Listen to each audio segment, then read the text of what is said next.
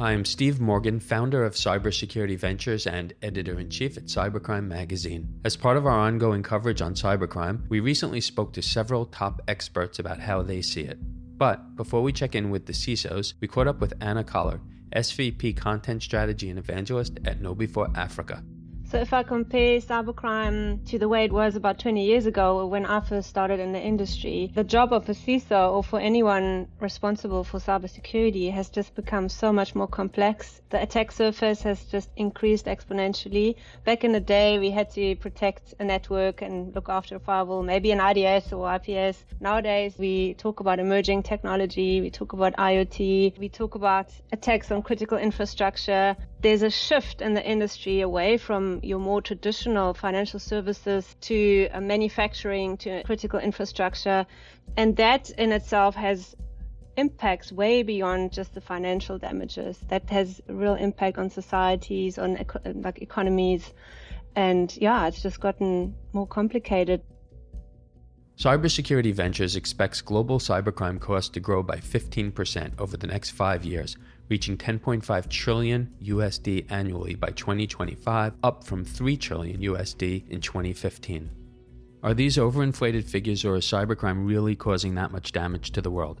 We asked four of the industry's top CISOs, Adam Cowan, Global CISO at Eastman, Laura Dina, CISO at Northwestern Mutual, Paul Connolly, Chief Security Officer at HCA Healthcare, and Teresa Zielinski, Global CISO at GE Gas Power. Cybercrime, I believe, is that bad. One reason is because there's many crimes that go unreported. I can tell you personally, I'm friends with a small logistics company here in East Tennessee. The CEO is a friend of mine, and when discussing with him, he had a recent ransomware incident that never even got reported. So I'm confident with the numbers that are being reported, those are underrepresented numbers. My personal experience living through several is that those things happen very quickly and there's a lot to recover from. There is a lot of remediation cost that goes along with it. It's incredible, and the number of ways that you can get hit as an organization and the way that the dollars add up. My organization's perspective, the amount that we're investing to try to counter that is growing at the double-digit range as well. So that all seems to make sense. If we look at all the connected devices, and you read anywhere from 50 to 80 billion connected devices coming online. I don't know any business who doesn't have a technical footprint. The more you process online, the more connected devices, the higher the risk and the impact. Cybercrime isn't always caused by sophisticated criminals. Ian Anthony Baxter, Chief Information Security Officer UK at Bank of Ireland, which provides simple, flexible financial services to UK customers both directly and through partnerships with well-known UK brands, knows all too well the responsibility that organizations of all types and sizes have to protect themselves. Malicious cybercrime is what I'm kind of separating out from the more passive cybercrime which we're now facing. For example, if we've got a case where we have a vulnerability that's known, we haven't patched it, we haven't fixed it, and suddenly that becomes a vector for an attack, well, that's just poor maintenance on our side, really. It's you know, often the press release is a sophisticated hack or a sophisticated attack, and when you dig into it, they aren't really that sophisticated. It's stuff that could have been avoided, and that's kind of secondly supported when you look at the remediation that was taken. It was stuff that could have been done before.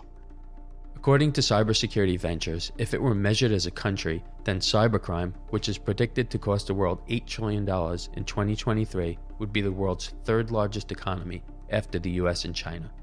However, as cybercriminals continue to grow and advance, so will the industry's CISOs as leaders in the war against cybercrime, one of which is Devin Bryan, Global Chief Information Security Officer at Carnival Corp., the world's largest leisure travel company. Bad actors will continue to find new, more innovative, more sophisticated, more stealthy ways to try to ply their trade. You think about all the crimes that have been perpetrated for centuries in the physical world. That's what we're experiencing right now in the cyber world. I'm encouraged by the talent that we see coming into the industry. I'm encouraged by some of the technology innovation that we're being exposed to, that's increasingly being brought to bear as a force multiplier to help cyber defenders like me keep our companies, our communities, our cities, and our citizens safe. Cybercrime is relentless, but Cybercrime Magazine is on top of it. For more information, including the latest facts, figures, and statistics which convey the magnitude of the cyber threat we're up against, visit us at cybersecurityventures.com. This special production is sponsored by know before, the world's first and largest new school security awareness training and simulated phishing provider that helps you manage the ongoing problem of social engineering. To learn more about our sponsor know before, visit knowbe4.com.